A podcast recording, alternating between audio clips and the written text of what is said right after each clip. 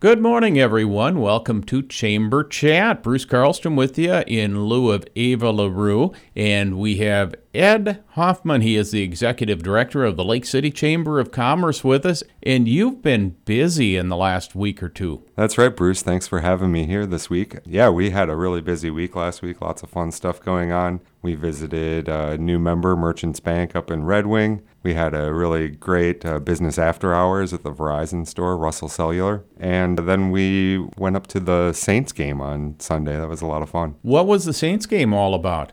So they were doing a promotion at the park that was uh, celebrating 100 years of water skiing and invited us up. We had a really great time. Mayor Mark threw out the first pitch. We brought about 50 people up on a bus. We had a big display set up in the concourse and they showed a nice Lake City ad on their scoreboard. It was a lot of fun. Well, that's pretty cool. A lot of people saw it, and uh, CHS Stadium was a what a great place to watch a baseball game. You got to have your commercial really on the big scoreboard. That's right, and there were probably I, I'm not sure how many people were there, but the place was really full, and it was fun. It was a beautiful day at the park, and the game ended with a walk-off grand slam in the 10th inning from the Saints. Don't tell me that was Mark Nichols pitching the last pitch of it the day. It was definitely Mark Nichols. All right, and that was a walk-off grand slam. Well, that was pretty cool. So I'm glad Yeah, you were able cool. to do that. You had a number of people there. You had a bus, and I think there were quite a few people that just drove up on their own too from Lake City. So There were. We ran into a bunch of folks. There were also a bunch of water ski show teams visiting the park from around the state that we got to chat with, and really like hundreds of people stopped by and looked at our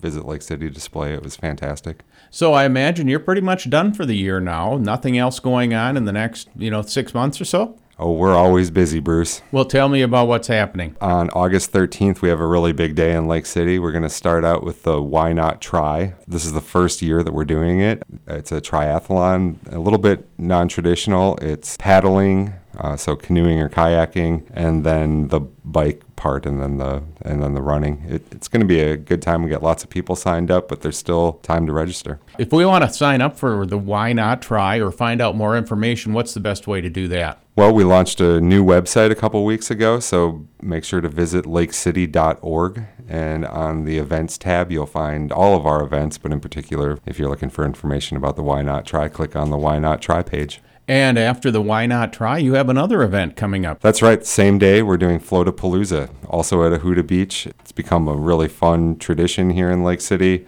Biggest beach party on Lake Pepin, great for the whole family. We'll have face painters, live music, a sand dig with prizes. We just encourage everyone to come out and enjoy beautiful Ohuda Park and bring your floating device or lily pad or whatever you have and spend the day at the beach with us. You know, last year, of course, you had to be at Beach because of the reconstruction of Ohuda Park. And my wife Liz and I went down there and just sat on the beach. We didn't get in the water. We're too old to do that sort of thing. But we really enjoyed just watching all of the families having a good time, and it was great. That Why Not Try is on August 13th. That's a Saturday. More information at Visit lakecity.org. visit lakecity.org and more information about Floatapalooza. That's for everybody, all ages. Come on down to Ohuda Park. What time does that get started?